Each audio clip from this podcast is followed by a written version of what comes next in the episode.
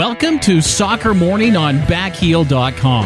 Here's your host, Jason Davis. Here we go, Friday episode of Soccer Morning, brought to you by WorldSoccerTalk.com. Welcome in to a big, big program on a Friday. Perhaps you're still hungover from watching llamas run through Arizona or determining what color that damn dress was. What color was that damn dress in the end?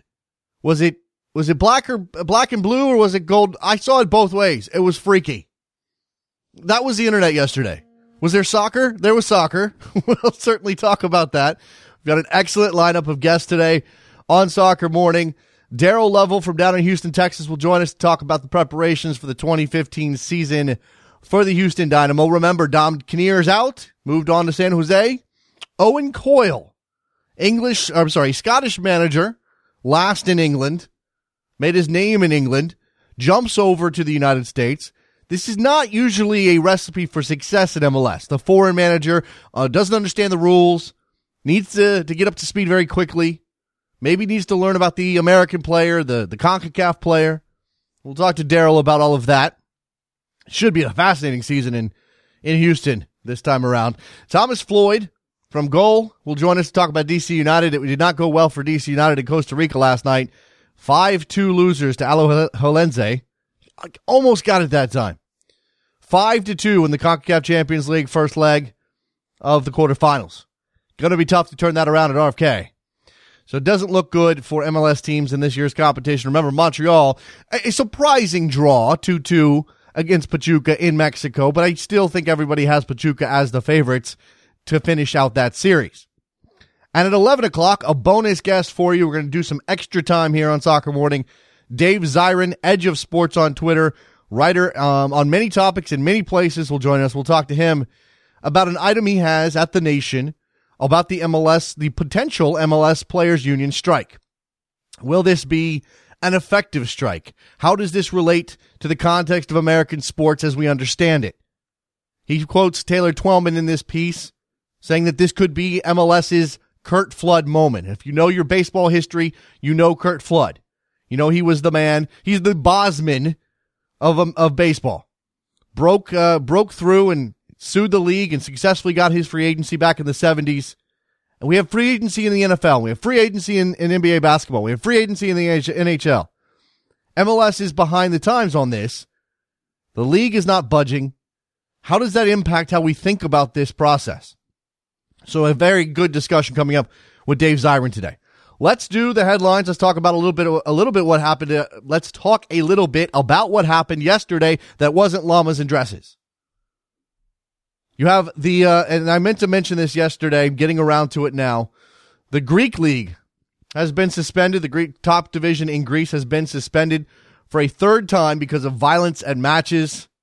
Not only is Greece going through all of those austerity measures they've been dealing with, and now talking to the European Union about getting an extension on their repayment of loans. Economic strife in, in Greece, and we've seen over the last couple of years how this has impacted football and soccer.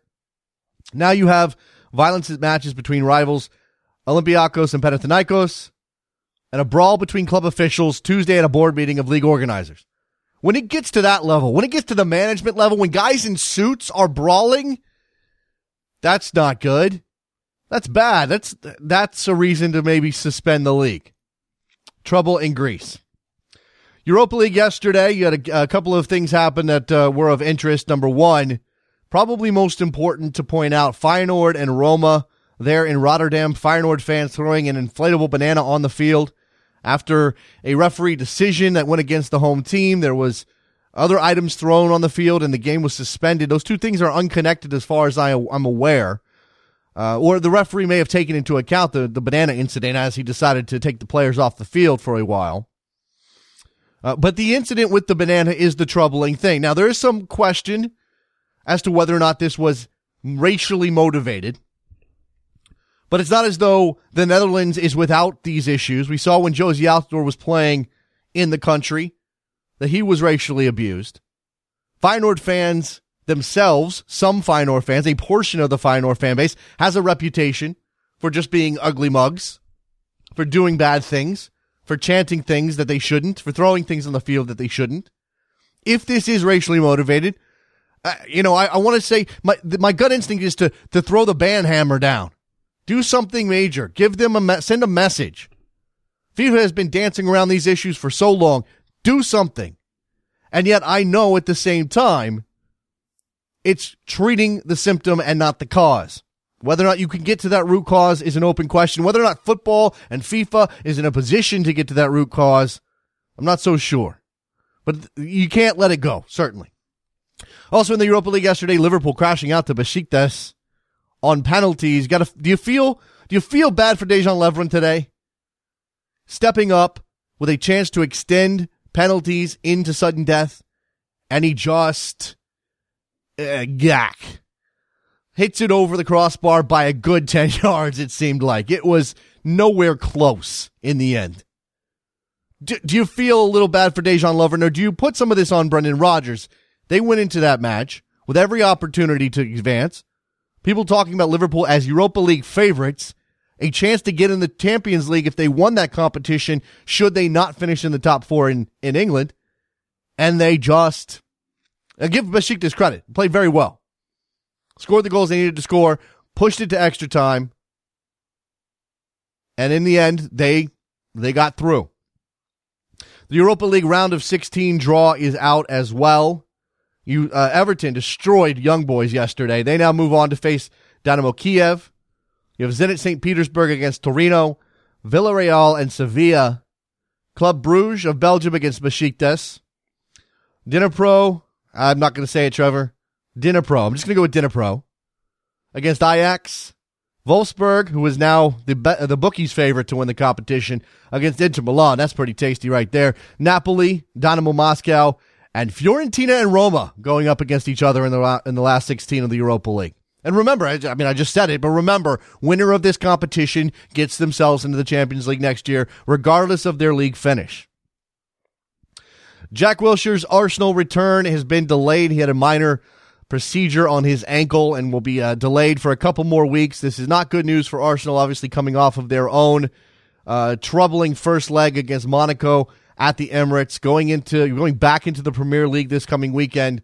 Uh, they need everything they can get. They need everybody that they can uh, muster. And Jack Wilshere has been in and out of the lineup so often over the last couple of years. It's a running joke for me that he's always hurt, but I certainly want to see him play. He's a talented young player. As I mentioned, the D- uh, DC United fell to Alo, damn it, Alajuelense, 5-2 in Costa Rica in the CONCACAF Champions League last night. It just, uh, just not on, just not in rhythm, DC United. Certainly you have to put some of this on Andrew Dykstra, spilling some, some shots he probably shouldn't have. By all reports, unlike him to do that. But everybody's in preseason form for MLS. This will continue to be an issue in this competition when the MLS teams make it this far, they are not ready to play against teams that have been. Uh, Alajuelense had what, something like 11 games in the last 40 days.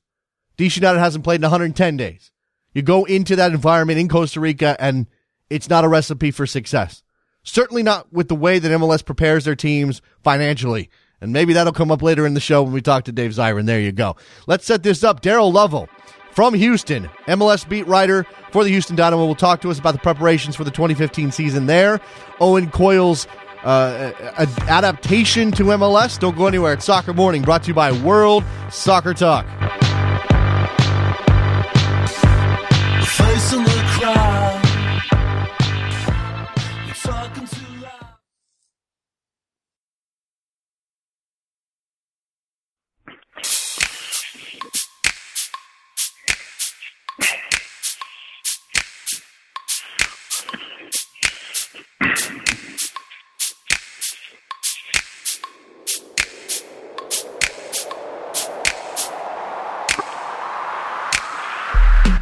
Welcome back to Soccer Morning on backheel.com with Jason Davis. Here we go, Soccer Morning brought to you by World Soccer Talk. And I've uh, been corrected on my Curt Flood history. And I'm a baseball guy, so this is probably inexcusable. But Jeff is telling me that Curt didn't win his free agency that came later on. He certainly sued for his free agency, he sued for the right to to choose his team. But that's neither here nor there because Darrell Lovell is on the line from Houston to talk about the Dynamo and their upcoming 2015 season. Darrell, how are you, sir?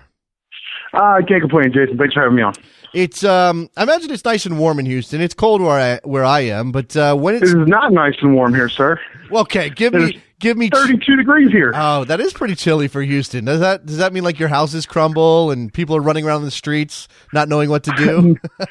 Now, for, coming from somebody who went to school in Colorado and Missouri, they actually delayed school the other day because it could frost. oh And there was no! the possibility of ice. I just laughed. All right. Well, meanwhile, the Houston Dynamo are preparing uh, preparing for a new season. Um, first, you'll have to tell me. I'm not tracking everybody's whereabouts, Darrell, but you have Yeah. to tell me where the, the Dynamo have have prepared, what kind of trips they've been on, and and whether or not um, you know whether or not this is a very different sort of Dynamo camp, considering it's the first one without Dom Kinnear. Uh, well, first, you know, they've been to Arizona, and they're actually currently in Charleston right now. As far as whether it's been a different camp, it's it's really the the drills are different. Uh, I think the mood. I think there's a little more of of a focus on getting the guys to do uh, some more fun things. You know, somebody I was talking to last week, they were doing one-on-one drills, and we we were standing on the side and watching. And he goes, "Yeah, that's just sneaky fitness." Right. You know, so I think I think that's the difference. To be honest, though, it's a lot of the same faces on the player side. Uh, you know, even a, a few of the same coaches, a few of the same guys behind the scene. I mean, Coyle is obviously different. There's obviously it's much more difficult to understand the coaches at training. That's what I was going to accents? I was, I was going to go right there. I was going to go. Do these guys sometimes pause because they're not quite sure what Owen's asking for?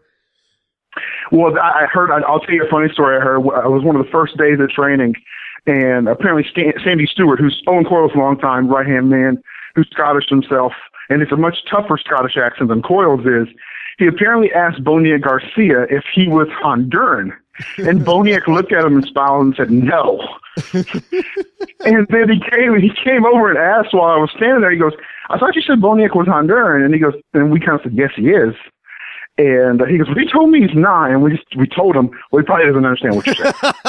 Yeah, there might be a bit of a language barrier on both sides uh, for that. I'm not sure how good uh, Boniek's English is. It's probably decent, but it, it, it- wait, come on, Scottish people, they flummoxed us all. Um, speaking of flummoxed, uh, this league has a reputation for punishing foreign managers. Darrell, uh, guys come in and you know every now and then we have one with some reasonable success. Uh, I'm thinking, I'm thinking about Osorio. I'm thinking about Backe in New York. Uh, you know, obviously we've had some some crash and burn moments. Is there a sense that Owen Coyle's of a different cut of cloth that he is going to be able to handle this a little bit better? Certainly, he knows some American players from his time in England. Well, and I think I think two things give him an advantage. I'll say that. I don't know if he's cut from a different cloth because we're not going to know that until June or July, to be honest. Um, but I think there's two things that work in his advantage. A, as you mentioned, he has a lot of experience with American players. Spent a lot. He spent a lot of time scouting America. For him, I think that's an advantage. Not only does he get used to the players, but he sees the game. He understands the game and MLS, which I think that will give him a little bit of a leg up on some of the other coaches that come in. And also, he's brought his he's regularly brought his teams here when he was coaching in England for the for the summer for their preseason. He would spend two or three weeks in the U.S. and he really, you know, talking to people. I wrote a story on a feature on him this week, and talking to people around him, he really did fall in love with American soccer, the American soccer. The, I'm going to call it the American soccer way the fan, the, the want to get to grow the game. Then he really likes MLS. Mm-hmm. To be honest with you, he really likes the way the game has progressed here. I think he favors the more physic, the more physical style, the the not just physical being you know the fouling, but the actual physicality, the athleticism in MLS. I think he really likes that. So I think just kind of being familiar gives him a leg up. But we can say all we want, and I've said this a couple times to a couple different people who really want to get on the Owen Coyle bandwagon. We're not going to know if all of this works until July or August. I imagine It's going to be an interesting look. yeah, I I imagine he had to he had to convince the brass down there that he was going to be different, that he was going to be a guy who fully embraced all of the quirks that are MLS. That, that it, we don't expect Owen Coyle to come out in in June or July and start complaining about his roster and not being able to add to it the way he wants to, or having to trade away rights or or a player or a draft pick in order to bolster things. Are we? No, and I, you know, to be fair, I mean, you know, you're you're right. You're right on that point. When they were going through the first off, they didn't realize they didn't really think Owen Coyle would be interested in the job, considering the offers and considering the rumors behind the scenes that he was getting in the in the meetings he was having. But when he expressed interest in the job, the, their first hesitancy was, will this guy come in and understand MLS and play the rules game? And like you said, is he going to complain in August that he can't go out and just buy a striker? That he can't go out and just buy a defender. Right. And he's been pretty adamant that he understands those rules, he understands the idea of the salary cap, and him and, and and to be fair, that's why you hire Matt Jordan. Right. You hire Matt Jordan, a guy with MLS experience who has a pretty good scouting network, and you you make sure those guys can work together. And during the hiring process, they hired Matt before they hired Owen. A big part of that process, for Owen at least, was making sure that him and Matt Jordan meshed very well. Mm. So I, you hope that's not going to be the case. Again, losing four games in a row changes a lot of things. Let's talk about the roster a bit. Um, this to me, it doesn't seem like there's a whole lot of change here. This is essentially last year's team with the the potential. I mean, obviously the arrival of Cubo Torres pending. What else has changed? What else is different? Do you expect Owen Coyle to sh- to transition them into a, a, a different look than maybe Dominic Kinnear played? No, I really don't. I mean, hold on. I don't think they're going to look very different. You're probably going to see one different starter uh, on opening day this year, or I should say two, because Tyler Deric will be in goal where Tally Hall was last year. But Tyler ended the season last year as a starter, uh, and and Raul Rodriguez. The rest of the lineup will be guys that everybody knows. It's not going to be much different. They're going to come in. Maybe Giles Barnes slots in underneath Will Bruin a little more, but it's going to be the same four-man midfield, two forward, or maybe a forward and an off forward. It's going to be very similar though uh, to what they what they did last year as far as the tactics and the formation is concerned. I think the difference is, is what they're being asked to do.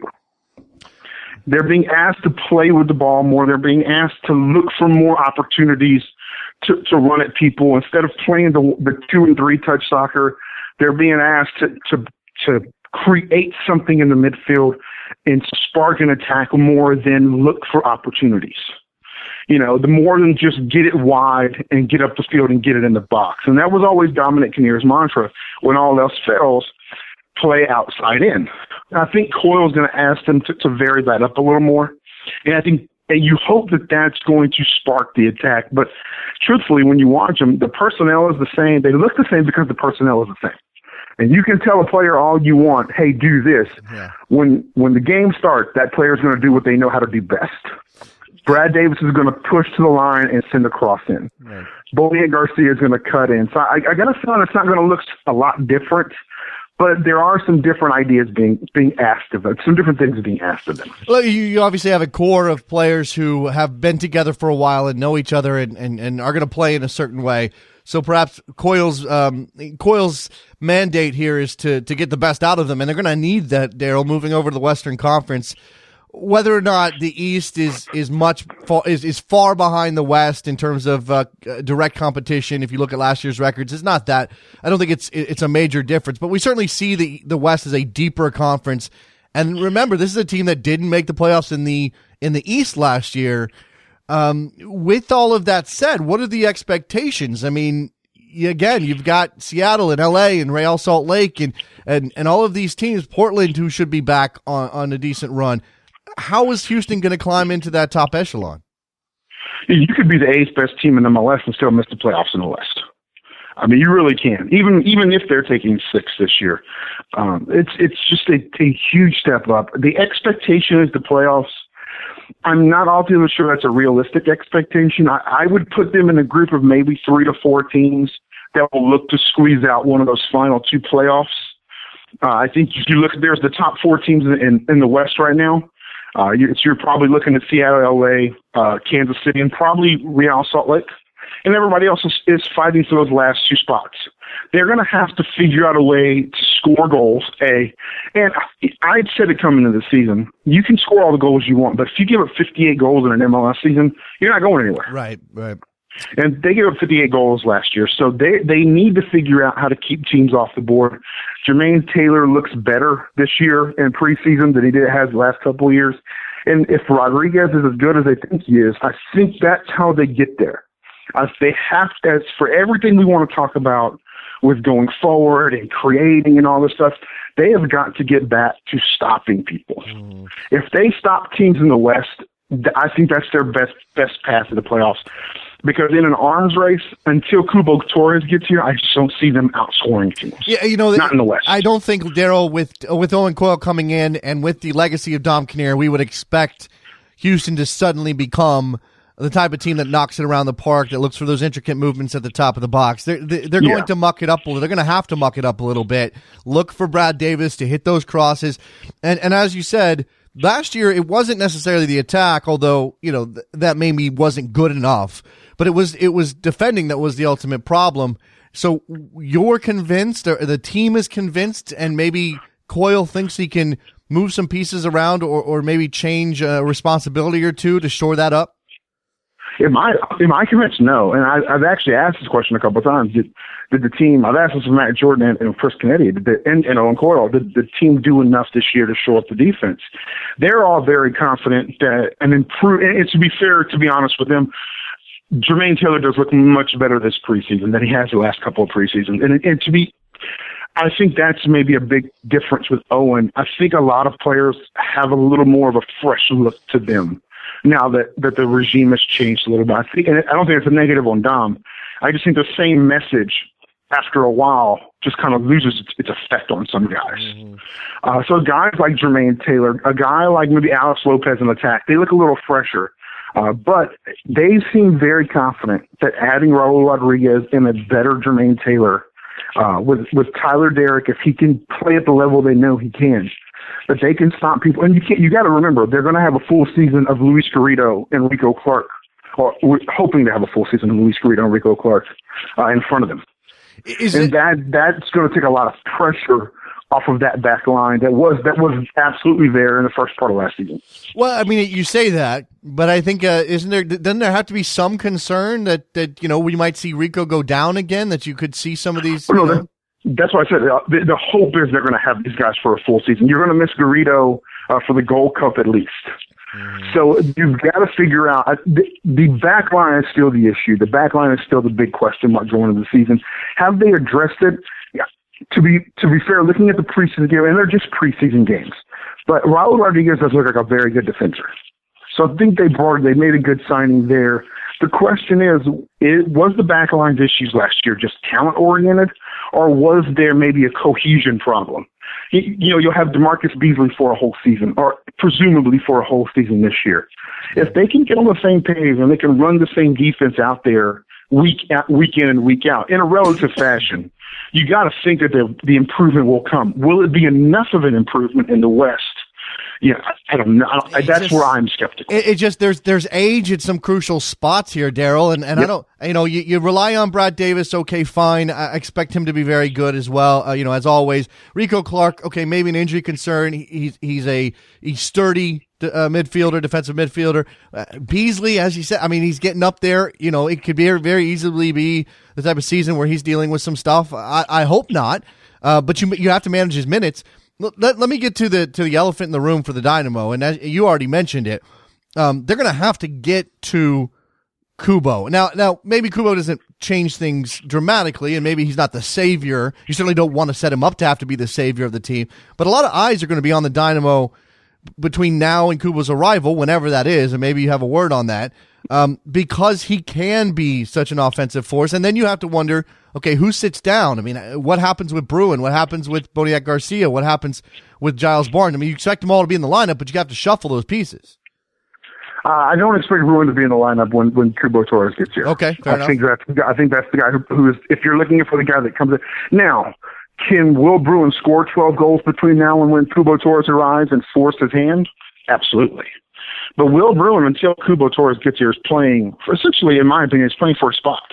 Mm-hmm. He's playing for minutes uh, once the, the change is made. Now, when Torres gets here, we don't know because if he doesn't get here before May 13th, then they have to wait for the window to reopen in July mm. when he could also be gone on Gold Cup duty. Right. Yeah. So there is a scenario out there where this guy may not get to Houston until August. Mm.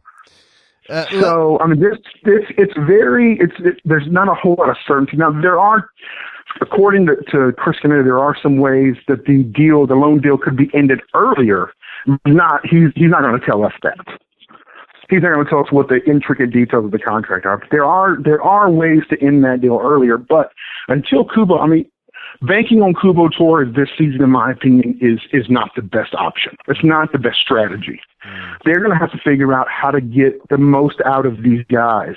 And like you said, there is a lot of age there. Brad Davis, while he's in great shape, not getting any younger. Even Boniek Garcia, that guy's logged a lot of minutes. Mm uh, the last couple of years in international play in MLS. You got Beasley. I think there are some very real concerns here, and, and the depth is what failed them last year. Mm. Will the depth hold up this year? Because it's going to every team's depth has to hold up. So it'll have to it'll have to hold up when it's called upon. I, I want to talk. I, I want to since since you had an eye on on the Dynamo. Um, certainly when they've been in town, you may have had the opportunity to talk about this. I, I want to get to to maybe any thoughts you've heard about the CBA. Uh, but very quickly before I do that, do you get the sense that Coyle's got a, a pretty long leash here? That if they they finish, uh, you know, top th- bottom three in the conference, that, that he's going to be around next year? Bottom three in the conference, I think. I think he'll be around next year, regardless. Okay, I'll say that. Fair enough. Uh, three, bottom three would probably force them to have some real conversation. Would have would force them to have some real conversations. Uh, but I don't think I don't think Coyle comes here. A, and I don't think they make the investment in the team. B, uh, if this was going to be, you better produce now or you're out as of January first, two thousand sixteen. Okay, what have you? I think he's got some time. What have you heard around uh, around the Dynamo? Um, maybe from players or, or, whatever. I mean, certainly don't want you to out anybody here uh, with the sensitive nature of it. But what have you heard about the the CBA negotiations and sort of the feeling around the Dynamo as this deadline uh, approaches? you, you kind of get the feeling that everybody is. I think this time more than last time, I think people are ready for the worst. Uh, that, that I can remember. I uh, at least around here, the idea is leaning more towards just from what just from the people I talk to. Uh, the idea is leaning more towards a strike is is a much higher possibility uh, this go around. It just doesn't sound, from the people I've talked to, it just doesn't sound like the union is, is really budging on the issue. Now, this information is about a week old. Um, because they've been in Charleston the whole time, I haven't had a whole lot of access to them. But it really does sound to me, at least the feeling here is that the the the, M- the MLS, the owners, are just not budging very much, and they're starting to play some of the negotiating tactics with the players' unions. Mm. Uh, they, they're really they really are playing hardball on the free agency idea uh, in my opinion, and talking to the people here, strike is a much bigger option or a much more realistic option than I had thought previously before talking to this. Uh, Darrell, you may have to pass the time during the strike writing stories about the guys who are surviving on ramen. And uh, I mean, not that that's yeah, well, I'll be one of them. If they don't play, we don't get paid. That's oh well. let's let's ho- okay. MLS and, and the players get this done. Darrell Lovell needs his job. Darrell Lovell, MLSsoccer.com beat writer. Follow him on Twitter. It's Darrell with two R's and two L's, and Lovell with one V and two L's. If I got that right. You have that right there. Sir. you go. Appreciate the time, Darrell. Thanks a lot. Anytime, bro. Right. Let's take a break. When we come back, we're going to grab Thomas Floyd from Goal, talk a little DC United, their failures in the Champions League, perhaps their preparations for 2015. Soccer Morning, World Soccer Talk. Don't go anywhere. Be right back.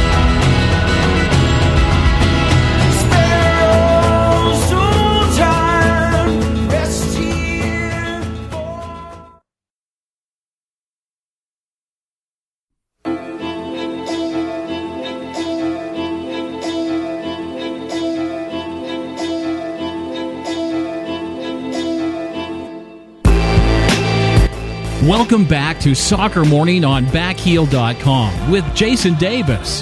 Back on Soccer Morning, brought to you by World Soccer Talk. This music just feels like Thomas Floyd. Oh, for sure. Yeah, Thomas Floyd 10 on Twitter, uh, writer at Goal, and uh, one of the three fantastic co hosts of Open Wide for Some Soccer, which you can find at backheel.com. Thomas, how are you on a Friday? I'm pretty good. Still, uh, still trying to process what happened last night. Don't know if I'll really completely understand it. really, you're trying to process an MLS team going to Central America and getting throttled in the preseason. That's what you're trying to process it's not that I'm necessarily shocked by what happened. It's kind of trying to figure out all the different factors that led to that. Okay, well, give me give me your list, your top three factors that led to DC United following falling uh, five two to Alajuelense last night in Costa Rica. All right, I'll I'll start with uh, kind of the the cliche of the staging of the competition. Everyone knows that having the knockout round in MLS preseason is fairly crippling to the to the MLS teams. That said, Montreal went down to Mexico and got a result, so it's not impossible. Uh, I don't think the turf helped United. They didn't really seem to be able to, to have any control of the ball on that playing surface. I know Ben Olsen before the game was pretty concerned about uh, having that narrow field and that bouncy turf and, and, how United would handle that. And then also you just have that Andrew Dykstra performance, which really can't be sugar coated. If, if Bill Hamid is in there and turns in a, a typical Bill Hamid performance, this is a game that's probably maybe a 2-2 draw, uh, maybe goes uh, maybe a one goal loss. It, it, can go very differently, but that was just a, a, very, very rough performance from Dykstra, who granted was playing his first game back from a pretty bad Achilles injury. How many of those goals do you lay at Dykstra's feet or hands? Uh, uh, the penalty kick for sure. He has a, a, player who's going away from goal, and you know there's really no danger in that situation. He makes a poor decision and, and puts the referee in a, a tough spot where I, I, think that was the right call. Obviously, the one where he bobbles the uh, the service into the box and it falls right to an attacker's feet is on him. Uh, the other ones maybe he could have done better, but those are the two that I think really, when you look at them, Dykstra will want to have them back. As for the performance of the rest of the team, I mean, clearly, the, again, as you said, team in preseason, maybe they got an early start to their preparations because they knew this was coming. There's only so much you can do those training matches, going to Texas, playing for their armadillo, don't they really can't replicate what you're going to see in these games. How did you how did you assess the rest of, of the team and, and maybe you know even pick apart Olsen's uh, uh, choices for starting lineup? I, I, do think they missed Markus Halsti, which is in kind of an odd thing to say because he's the newcomer. He's the player who you figure if he has an injury, well, let's just trot out the 11 guys who were so successful last year. But Halsti is this veteran player. He he played in the UEFA Champions League just this past fall. Started six games in the group stage, and I think he's the type of guy whose composure really would have helped in that midfield or in the back line. He can play center back or holding midfield. He was out with a minor injury, so you, you really can't argue too much with the lineup they put out there because Olsen he went with the players who were so successful last year with the Boswell Birnbaum center back pairing and that Kitchen Arnaud central midfield duo.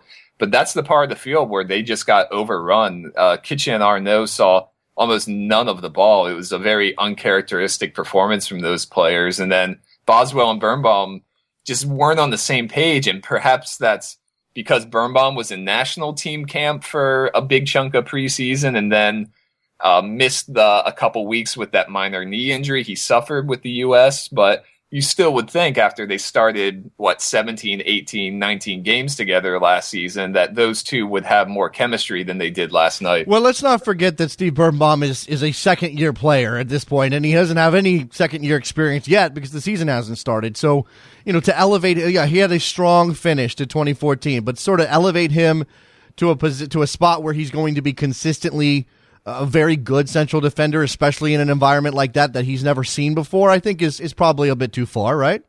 Yeah, I agree. I I do think the the stock of Steve Birnbaum, of Steve Birnbaum has gone up very quickly. He, maybe maybe outpaced how good he actually is, and that's not a slight on him, but sometimes we do this thing.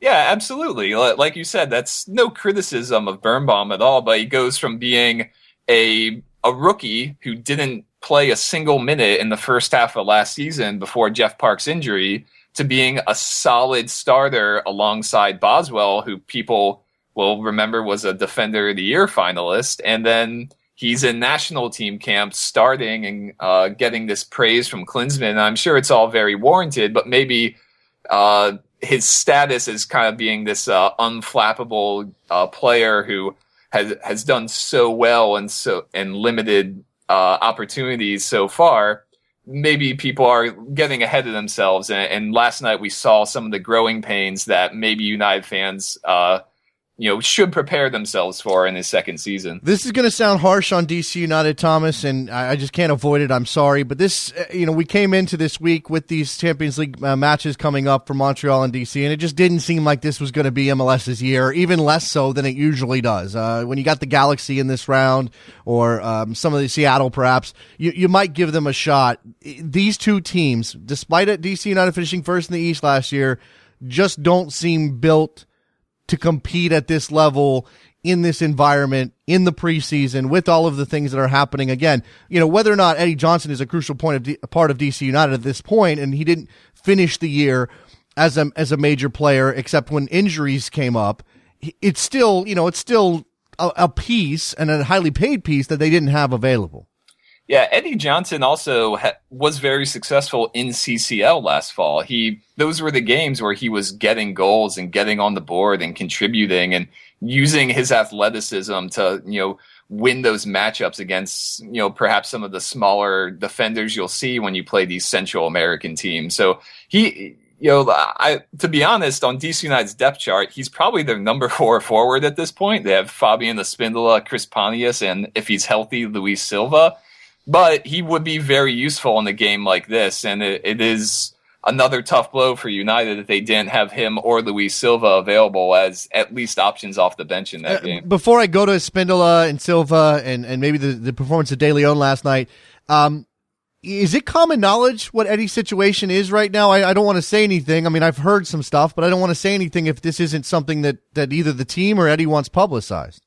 Uh, the the team has continued to say it's an undisclosed uh, medical issue. Okay. Uh, there, if if you look into some of the things Eddie has said, uh, last fall he was ho- he said he was hospitalized with an issue perhaps related to having an enlarged heart, and I think that's what people have concluded this is related to. Okay, uh, but the the team has not confirmed it, so at this point it, it remains a, a, little bit of uh, a little bit of guesswork as okay. to exactly what the issue is. Let's. I mean, I I don't know, and and you know, medical stuff that is outside of the usual athletically caused injuries is is maybe uh, maybe a little tougher to handle.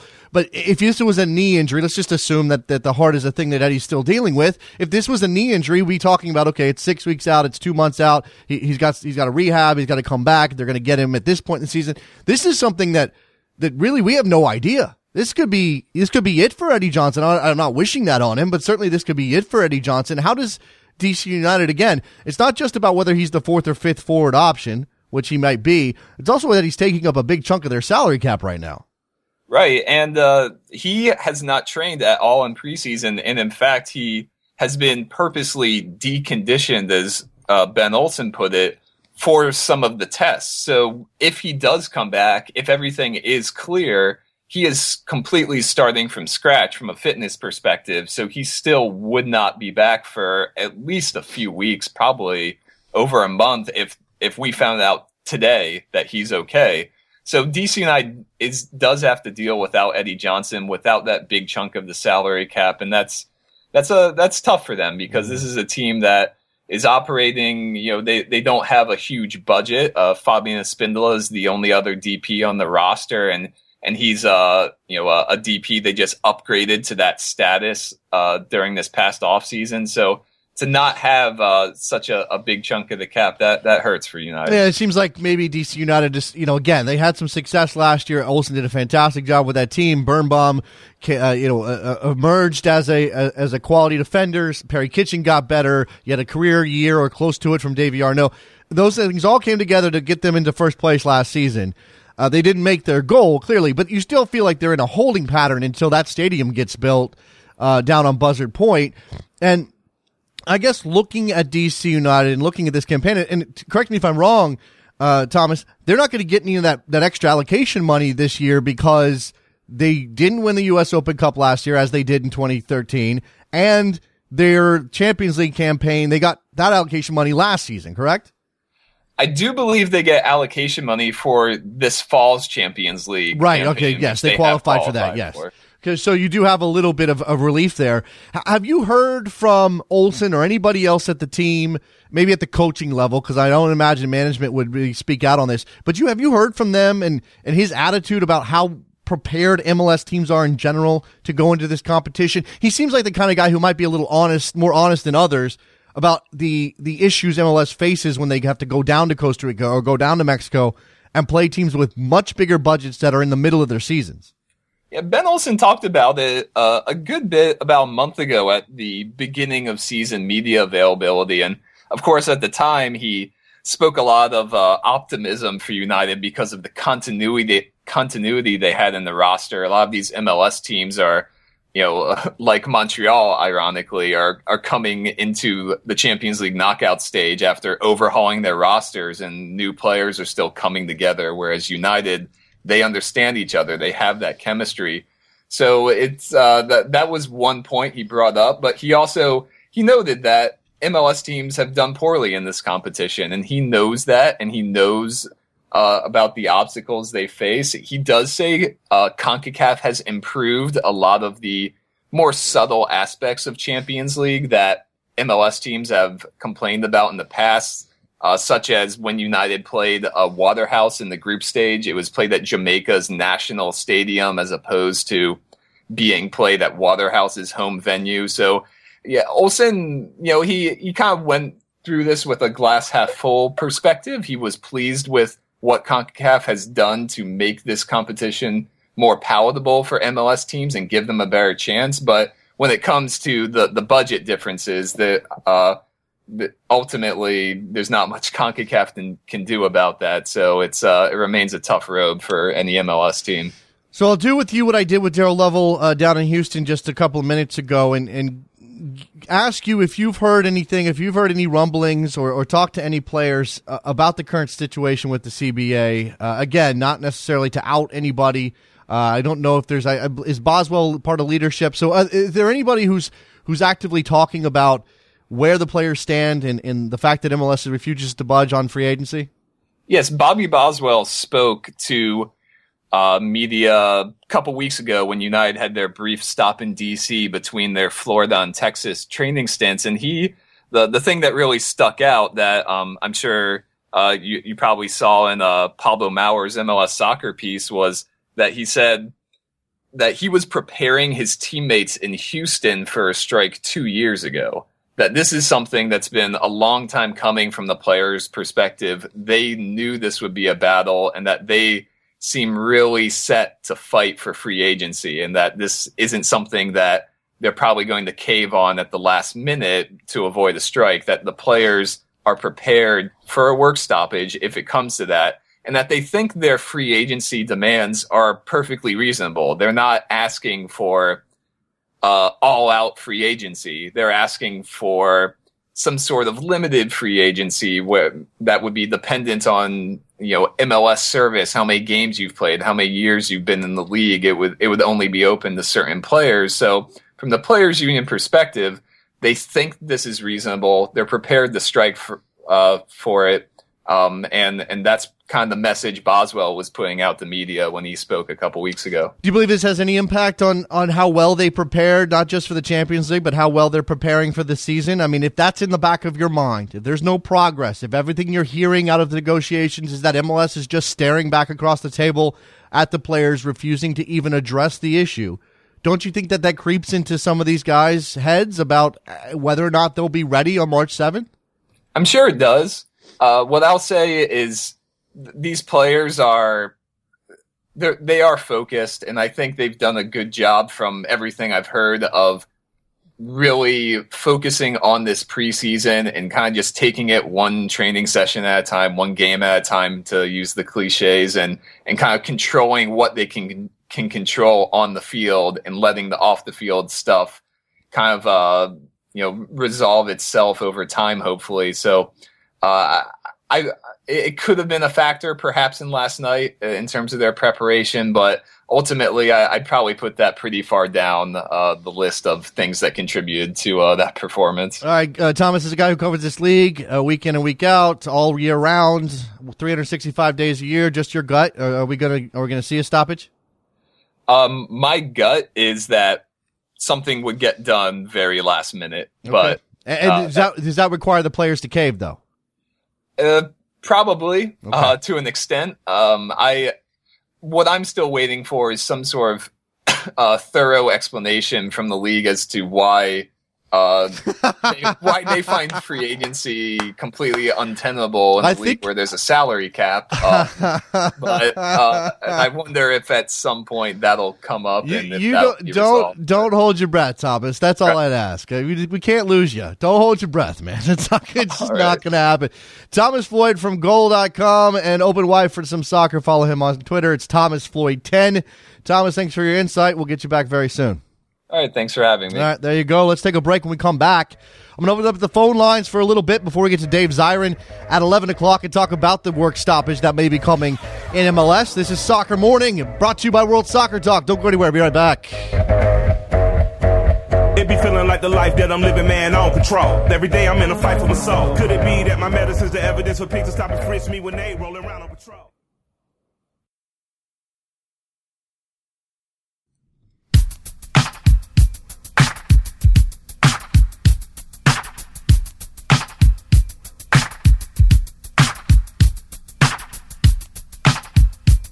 Welcome back to Soccer Morning on backheel.com with Jason Davis. Here we go, back on Soccer Morning, brought to you by World Soccer Talk. Little quick call in segment for you. Three, four, three, five, three, five. Why am I blanking on the phone number right now? 347 756 6276. 347 756 6276. That's your phone number to jump on board Soccer Morning. We can talk about this CBA situation. I'll tell you what I've been distracted by in the last couple of minutes watching my Twitter feed. Rob Harris at the Associated Press has now filed a story this morning outlining the scale of racism and discrimination in Russia. Obviously, this matters because the 2018 World Cup, which is three and a half years away, people, is in Russia. The lead here from Rob Harris Russian football is plagued by a racist and far right extremist fan culture that threatens the safety of visitors to the 2018 World Cup, a report provided to the Associated Press reveals. Researchers from the Moscow based Sova Center and the FARE Network, which helps to prosecute racism for European uh, racism cases for European football's governing body UEFA, highlighted more than 200 cases of discriminatory uh, discriminatory behavior linked to Russian football over two seasons. 200 in two seasons. That's not a little bit. That's not a trickle. That's not a couple of isolated incidents. That's a culture unto itself. Washington's on the line. What's up? Hey, what's up, Jason? Listen, I'm a huge fan of the league and of the sport, but I have to admit, when it comes to the business, sometimes I get a little hazy. I'm trying to understand this possible work started, stoppage and the exact definition of what is free agency and why the players want it and why the league doesn't. Can you give me like a for dummies version, a quick version of it? What what is free agency? Free agency is when you're con. why do, Go ahead. Right. So why do the players want it and the and but MLS doesn't? I, I kind of want to understand okay. that. All right. Uh, let's try to do this in, in remedial fashion. Uh, uh, the, the the players want it because when their contract is up, they shouldn't. They don't feel like they should be tied to their previous team. If they don't have a contract, they feel as though they should have the right to go sign whatever they want. So if there if a contract runs out they- under the current system, the team they played for holds their rights, and in order for them to move to a different city, their rights have to be traded.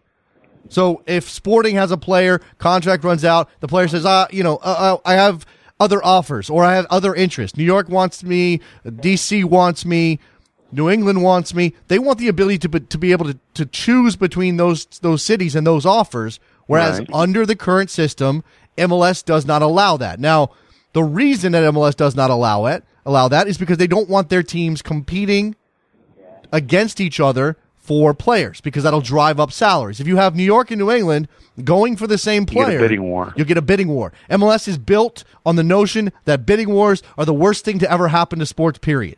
That's I mean that's how they act. Okay, so that's why the league continues to be intransigent on this issue is because they not only do they not want bidding wars for a from a monetary standpoint because it may drive up salaries to a certain extent, but they also don't want a bidding war because then it indicates that the league has 20 individual teams off, uh, operating on 20 individual interests Instead of single entity. instead of single entity. There you go, Washington. I get you. Thanks a lot. All right, Jay. no problem. There you go. Let's uh 908, you're on the air. Hey Jason, it's Steve from New Jersey. How What's going you? on, Steve? I um I'm guessing you follow Sepp Blatter on uh on Twitter, but um do you Do think I? he's helping do you think he's helping his cause at all by tweeting out that we have to stop racism and everything, and you know, present a t- concrete plan for tackling discrimination in 2018 for the World Cup. Is Do you he- think he's is- helping his cause, or just people are just getting pissed at him because of what's happening in Qatar as well? I I th- well, okay. You do you lay Qatar at the feet of Sepp Blatter? Uh, I think it's fair to because he's overseeing everything. He's created the culture that led to that decision. Even if he wasn't going to vote for them or didn't vote for them uh, when this uh, when that World Cup was handed out. I, look, I think he's in this situation, and I'm no Sepp Blatter fan, obviously, but I think in this situation he's a little damned if he does and damned if he doesn't if he doesn't say anything, it's why aren't you addressing this issue or this thing that's happening in Russia or the racism that's happening in Europe? If he if he does address it, then we all take a cynical viewpoint that he's just trying to uh, you know he's trying to bolster his own image. So I, I don't know that there's any particular way for Sepp Blatter to do it that doesn't smack uh, of of incompetence. I, I don't know. So I mean, he's he's uh, addressing that there are issues within soccer for racism and everything, and but he still is not addressing the 800 pound gorilla about what's going on in Qatar about people dying No, he two days. his So he- he's not helping a cause, I believe. You know, Uh, I, I don't. I don't know if these words came out of his mouth. Thanks for the call, Steve. I don't know if these words came out of his mouth directly, or if they came out of the mouth of one of his lackeys. But the stance that FIFA took was that's not our concern. That that's not something we're we should be involved. World football should not be involved in the question of poor conditions for migrant laborers in Qatar. I, that's that's insanity, and that's passing the buck, and that's ignoring, the, as Steve said, the elephant in the room. But that's where they're sitting right now. That that's why it's so troubling. And look, uh, M- um, uh, Milan Jarr, Milan J A R R on Twitter. Racism and war in Russia, but everyone is more worried about the heat in Qatar 2022. Hello, think there isn't some racism in that? There there may be some racism in the fact that, that people are focused on Qatar more than Russia. But we have been adamant around here of trying to keep some of the focus on the issues that face Russia 2018. The fact that you have an authoritarian government run by a man with expansionist ideas that is creating a, a war situation in Ukraine. Whether you believe it's a civil war or a Russian war of, of aggression, it doesn't matter. Russia's involved. These issues that I just highlighted in this AP report, 200 issues of racism and discriminatory behavior over the last two years, insane. 347, you're on the air. Hey, Jason. Uh, you know, I checked out the podcast my first time watching the live show. Kudos to you because the uh, production is really impressive. I appreciate that. Thanks. Happy to see that. That's uh, that's scratching. Uh, that's gi- giving Ta- uh, Trevor Hayward some love, and I appreciate. He appreciates that. I'm sure. Well, love to Trevor then. Love to Trevor. I want to go a little lighter topic here. Uh, I'm in New York and we're seeing 14,000 season tickets sold by New York City SC. Okay. What do you make of this? Is this uh, this is my by my estimation successful? Even though there's been so much negative press, are we too close to it? Are we making more of a bigger deal of Lampard and the supporters club? Well, look, I mean, I, I, I I've picked on NYCFC, and I've certainly gotten flack from from new fans on that issue. I think that the team has made some missteps, Lampard being the biggest one, but some other things as well. But fourteen thousand t- tickets, uh, season tickets, you can't sneeze at that. You really can't. Now, I, I will go back, and my major criticism of the situation as it exists is that MLS handed this franchise to a team or to a group that did not have a clear path to a stadium and still doesn't. And we're talking about New York City and the land situation in that part of the world being very, very difficult. And who knows how long it'll be. And playing in, in a baseball stadium for more than two or three years is a very bad situation. Those things I put on MLS. I don't put that on NYCFC or their fans. I'm glad to see that there's enthusiasm. 14,000 season tickets. That, that you're right. We absolutely should celebrate that. Even as we are right to criticize some of the public rela- relations disasters the team has had and MLS for setting up a team in New York City that may or may not actually have a long-term future there. Yeah, I think anybody would have signed up for that before. If you would have said 14,000 to start, you know, I'm not even sure what the Red Bulls base is, but they've got to be looking at that number and being a little bit concerned. And I, I just don't know if the fans who are coming out are so in tune with the issue that, you know, everybody who covers and the writers and the MLS uh, beat writers are really focusing on. Uh, maybe they just want to see soccer. I suppose that look, we all have to. We we have to. uh, Thanks for the call, man. I got to go, but we, we've got to distract ourselves during the off season, and now we've also got the the, the potential of a labor uh, uh, uh, of a work stoppage of labor labor strife going into the season, carrying over. Of course, we're going to get worked up about these other things. and I'm not close enough to New York to have, uh, you know, to be stepping out in in in talking about the team as it relates to the media relations. But I have we've we've had uh, Howard Megdal on this show. We've talked there. There are certainly people out there. Brian, uh, I'm sorry, Michael Lewis up in New York who are suggesting the team's not doing enough on that front as well. And and these are things that you can't take for granted. Let's take a break. When we come back, I'm going to talk to Dave Zirin about a potential MLS work stoppage. And in the context of American sports, how will other people view this? How should we, as soccer fans, view this? Don't go anywhere. Soccer Morning, brought to you by World Soccer Talk. Be right back.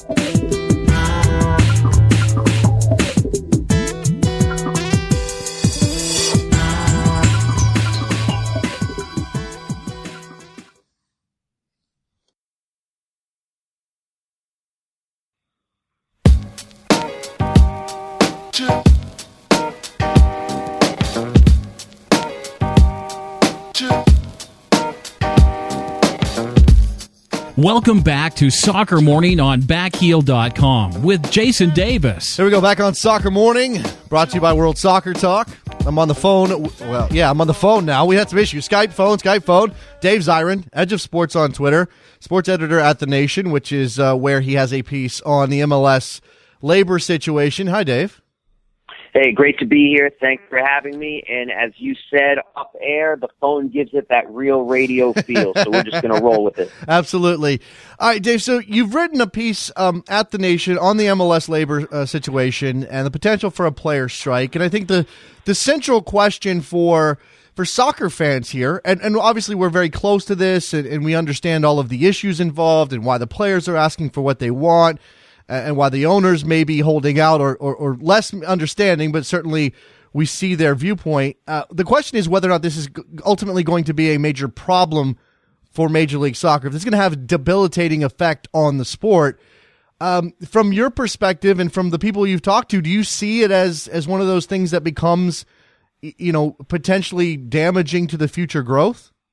Well, it's so interesting because uh, that's always been the way we've talked about sports labor disputes, and people always point back to the 1994 uh, lockout strike in Major League Baseball because that was both a lockout and a strike. Uh, actually started as a strike, ended as a lockout, and it took years for Major League Baseball and a whole hell of a lot of steroids for them to return to national prominence uh, in the late 90s. But I think we're in a kind of a new paradigm in the 21st century. And you saw this with the NHL losing an entire season. It's like there could be some very short term pain for MLS, but if the players win, and if and by win I mean win free agency, mm-hmm. which I would argue is a prerequisite for Major League Soccer becoming the sport and league that it could become. Right. It could be possible that we see short term pain long term gain and a much better chance uh, to reach Don Garber's own words, his goal to have MLS be one of the best leagues in the world by 2022. You know, Dave, this is one of the, that's one of those things that's swirling around in my head consistently with all of this is is the disconnect between what Don Garber says about the aspirational nature of MLS and the actions that the owners are taking. It's a very conservative business model. Maybe that's part of the mm-hmm. reason that they've grown to this point. They've gotten a lot of money into the league that may not have been there otherwise. But you can't say that you want to be top echelon, top tier, even if it's a nebulous concept by 2022 if you're not willing to take this, what seems to be fairly innocuous step for most people in a salary cap league. Exactly. And that's the thing, too, is because the resistance to free agency uh, is all about price controls. That's what the owners are saying. But if you are able to keep some sort of cap or luxury tax, that will take care of the price control question. And you have to have free agency if you're going to have a league that both grows and expands in terms of fan growth. And I mean, and this is one of those things where arguing about it is sort of like arguing about whether the sky is blue. It's right. like if you want to have an opinion that the sky is green, have a go at it, have a blast, have fun in your little world. But that's just not the truth. The mm-hmm. sky is objectively blue, and in every single sport, free agency has been a prerequisite to growth because it adds to competition, it adds to fan interest, and it adds frankly, to the ability to get the wide, in soccer in particular the widest possible global talent pool. In a lot of ways, I would say free agency is a far more critical question for Major League Soccer than it was for something like the National Football League in the early 90s. Mm-hmm. And it has helped every step of the way. The league will not grow the way Don Garber wants it to grow without it. And I can say, like, I, I would not never say, I'm sure 99% of your listeners know more about MLS than I do, but I will say that in the last year, um, I was able to go to games both in Seattle and Portland live. And it's impossible to be there and not think to yourself, whoa, you know, this is on the verge of something that could be pretty spectacular in terms of the U.S. sports scene. And so to pull the reins now just feels very short-sighted and also seems like it's awful timing. I, I think that there may be something to the owners, and, and I don't know if I want to put this on Don Garber, who again is a commissioner who operates at the behest of the owners, but I certainly think that there's something to be said for the owners feeling like they've they've gotten here and they've had that success, and Portland and Seattle exist because of the way they did things, and that gives them a, a feeling that they can continue to do things this way. I don't know if that's something mm-hmm. that you may maybe got from anybody that you talked to. The other element is this, and, and you talked about the, you know, you mentioned the the American other American sports and getting to free agency and how painful those process those were very, very painful processes in a lot of Yeah. cases. But they they got there, and it, it ultimately did help their sports. And I think that it's it's interesting that we take free agency in our other four major sports and throw MLS in there if you want to. We take it for granted. And maybe that changes the way we we view this as as, as fans. I mean, it, it seems like oh, free agency that's a thing everybody has. Why it doesn't it mm-hmm. exist? I think people are even surprised sometimes to know to, to hear that MLS doesn't have it. No, exactly. I mean, there, there's there's a phrase for this in legal circles. It's, it's called settled law. You know, it's like you, you feel like like like something like uh, a police officer saying to you, "You have the right to remain silent." Like it would be shocking if that law changed for the simple reason that it's become so part of the fabric of law that it become it's like what, what how could you even have an interaction with a police officer where they wouldn't say you have the right to remain silent? Uh, and in this this is a similar thing. It's like free agency is like settled law in the landscape of US sports. And so and one of the things that I know feels when I talk to people to do this article feels particularly hypocritical is that there is free agency for executives and you see you just saw this uh, in Seattle uh, with the signing of the new general manager, who was the general manager previously um, for for Real Salt Lake. And it was very simple. You know, his like his contract ran out with Real Salt Lake. Seattle signed him up, mm-hmm. and the uh, Garth Lagerwey. And the the idea that there would be free agency for executives, that they would be able to have that freedom of movement, that that and that's a, what that does is it creates competition and it creates a better product like I went into reading like a bunch of articles about the Sounders and how they made the decision to hire Garth from Real Salt Lake. And it comes down to the fact that, that the owner of the Sounders, who's been acting as GM, feels like he has something to offer in terms of growing the sport on a macro level. And so let someone else take care of player development and acquisition. And so you see like the Sounders are going to be stronger because of that. And it's like, to me, that very concept that you are stronger if you can go out and find the best talent. I mean, that, that's why it's so short sighted to say, well, it's like, well, cost controls. It's like, no, you will grow the pie mm-hmm. if you're getting more players in, if you're getting players into different situations, if there's player movement, if players feel like they can go to the best possible situation. I mean, that'll change the way fans view MLS and it'll grow the number of fans who are paying attention to the sport there is there there's an element to these negotiations that is you know whether or not public uh, the the public's view of, of the situation and and the public's um, support or lack thereof from one side or the other sways either side it, I suppose it's debatable especially in a league like MLS which is is is unique in the way it operates, in, in how how old it is, how uh, entrenched some of these owners are in, in, terms of the money that they've spent, Mhm. and whether or not they're willing to spend more. But you definitely point out that the the players' union, and this is the way I feel about it as well, sitting here in front of a microphone, wanting to talk to people and get exactly what you know, maybe not what's going on behind the scenes, but certainly get the message out. Is the players' union doing anything on that front that that is is good enough for you? Well, this is why I, I called the article. And I had a big talk with my editors about titles, and as any author will tell you, that's what you have least control over when you write an article. is The title, and this was one we really, I really wanted this title. It's called "Can Players Win a Strike Against Major League Soccer?" Because I'm, I think that for all the talk of unity among the players, uh, the the union itself is making a couple of, of really really big mistakes, and and you, the symbol of that mistake is you go to the MLS Players Union uh, website and you would never know that there could be a league altering, earth shaking strike about to happen. I mean, their homepage should be filled with information about what's happening in labor negotiations, but also it should be filled with links about what fans could do if they want to support the players.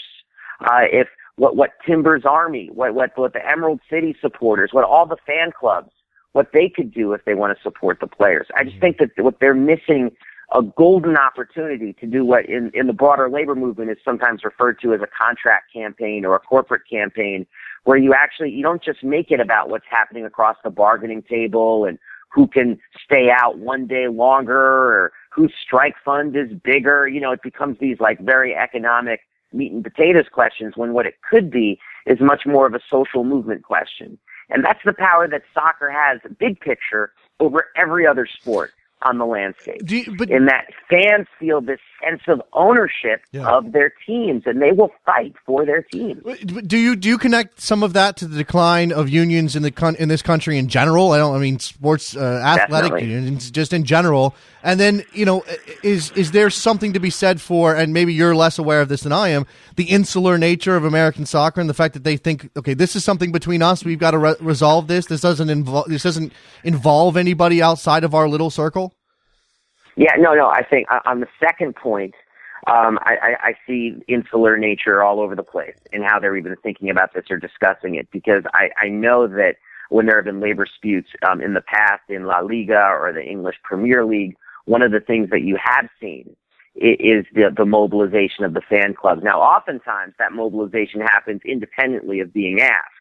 Uh, the fan clubs, I mean, they're politicized, they're out there, they want their team on the field and they're going to organize and fight, whether it's a coach getting fired or whether it's a team not being able to play because they're not being taken care of uh, financially. Like fans will fight for their players.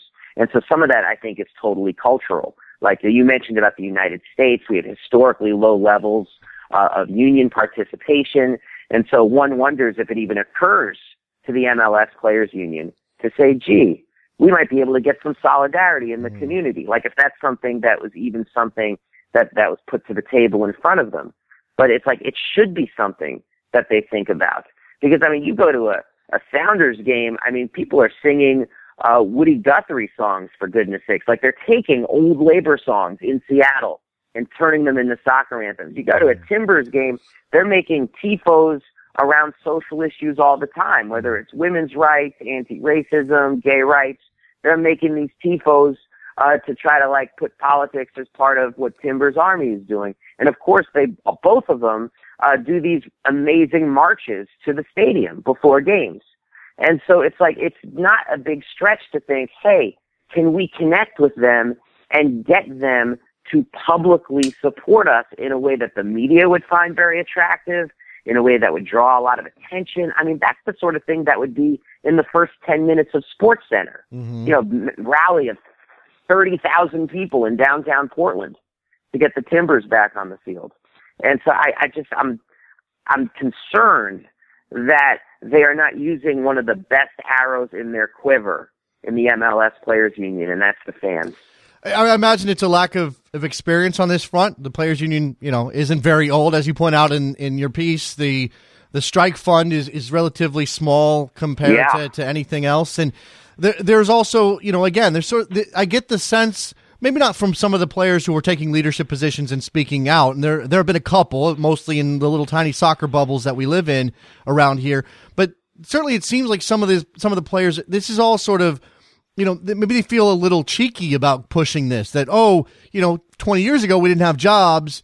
Are we really in a position to do this? I mean, there's some adamant statements that maybe don't necessarily connect with the way that it, I don't know, the feeling around this. I mean, it doesn't feel like the players are really. I, I, I, don't know how to say this, Dave. I mean, it certainly doesn't feel like a strike in baseball or football or, or hockey where you know, you know these guys mean business, and there's really no question. Mm-hmm. I think we're all concerned that if we're on, if you're on the player side, you're concerned that they're going to fold. Yeah, and uh, the, the concern about, I mean, there's been a couple of very, very strong statements about unity and resolve. Um, former player uh, Taylor Twellman, he had his, he had a, a very quotable comment talk, saying that this is our Curt Flood moment. Uh, you know, say, you know, saying really, I mean, and that was like the moment in Major League Baseball. The Curt Flood moment means this is where we are willing to sacrifice to win free agency. But the the sort of uh, irony of him saying that is that Curt Flood was drummed out of Major League Baseball, Right. lost his case, and never actually felt the benefits of that. So, on one respect, it's like I'm glad he's recalling that history and the heroism of Curt Flood. I really hope it's not their Curt Flood moment. I hope it's their Andy Messersmith, Dave McNally moment. Right. I hope it's their Reggie White moment. You know, I hope it's their their winning moment. Um, but the the, the, the excuse me. I, I hear what you're saying about that though, and the the concern, I mean, really, is that you also have this influx of stars who are coming in in 2015, and pe- the very high profile players, and how wedded are they going to be to this union struggle? And you can understand why maybe they wouldn't be. I mean, what sense of ownership do they have over this union? What sense of ownership do they have over um, over the over the long term future of MLS, as opposed to just being like, hey, you know, I'm, I'm a little bit past my prime. This is a place where I can totally get paid, and I have a huge fan base here, and, and do my thing. And so, so that to me is a big concern too. Uh, some of the comments have been spectacular. I'm sure you've seen them. Players like Michael Bradley uh, said very positive things, uh, but but you, you want to see a sense of engagement. And once again, I got to get back to this contract campaign piece because if I'm seeing players not being engaged and I'm actually in the union, I'm thinking, what can I do to get them engaged? You know, I'm not expecting them to be Norma Rae. These are soccer players. you know, they're not going to be self-starting union organizers. It's like you actually have to give them very directed tasks. Yeah. And so that, that's something, in, and that's one of the things that would be great. Like imagine if you went to the MLS Players Union website and there was news in your local city about a rally that was going to be held where Michael Bradley was going to speak. Mm-hmm. And that's, that's the sort of thing you would click on and see. I mean, that wouldn't only be on Sports Center, that would be on the local nightly news. Mm-hmm. And it would turn the heat up dramatically on the ownership side. You know, there, there's a lot of things running through my head as to, to perhaps the, some of the reasons for this. Again, the, the, the youth of the, the union itself, the fact that this is a union, Yes. unlike any other American sports union, meaning that it is made up of of, of players from around the world, not just the United States. The fact that so many of the American players, which are ultimately usually the leadership at this point, are are are quite often they're very well educated guys. They they graduated from college with degrees. They may have something to fall back on if this doesn't work out, or at the very least, they may not have a blue collar mentality that usually it usually takes to get to the point where you imagine you know drumming up rallies. hmm I mean, yeah, no, and you're right, and and this is where I mean, a union uh, needs to be a school for these kinds of things. Now, I, I hear you five trillion percent about the newness of the union, and also uh, sports unions are built on tradition. And you talk about this being a new union. My God, the stories of the early years, for example, of the Major League Baseball union before Marvin Miller was uh, hired on, the legendary steelworker organizer that they brought in to lead it. I mean, that, that was a, it was a disaster. It was an absolute disaster. Uh, same with the early years of the union and the other major sports. I mean, there's always these growing pains as people figure out what to do. But one thing that MLS union has both the burden and the blessing at this particular moment is none of those other unions in their early years faced a strike imme- so soon. And a strike can be one hell of a teacher. You know, there's an old expression in social struggles that sometimes it take in normal life, it takes years to learn the lesson of uh, that you that might take days. But when you're in struggle, in days you could learn the lessons that other times take years. So it's like, okay, they're new, they're young.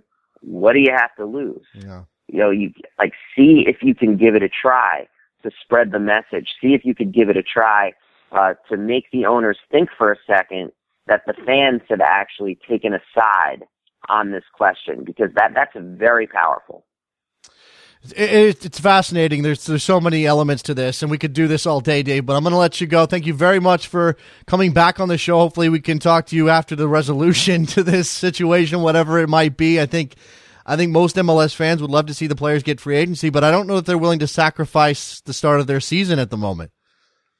No, I know, and that that's what we're going to see. And just real quick message to you: this show is terrific. Like I've been just noticing, like when I said I was going to be on, you have a very very loyal following for, Appreciate for your that. show. So congrats. Appreciate That's that. very tough in this media climate. Congratulations, man. Yeah, it's all yeah, you know what? It's all on them. The grassroots uh, word of mouth stuff is fantastic. Dave Zirin, Edge of Sports on Twitter, sports editor over at the Nation, which is where you can read the piece on whether or not the players can win a strike. Thanks for your time, Dave, and have a good weekend.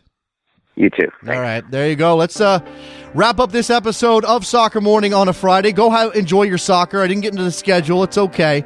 Come back uh, on Monday. We'll do another great show. Go to 3nilfc.com to buy your t-shirt for Soccer Morning. Go to backheel.com slash store to get uh, a mug, a very beautiful white mug with the logo on it. It, it. The coffee tastes fantastic coming out of it. Uh, and uh, yeah, that's it. Thank you very much to our guests today, Darrell Lovell, Thomas Floyd, Dave Zirin. I'll talk to you guys Monday. Bye.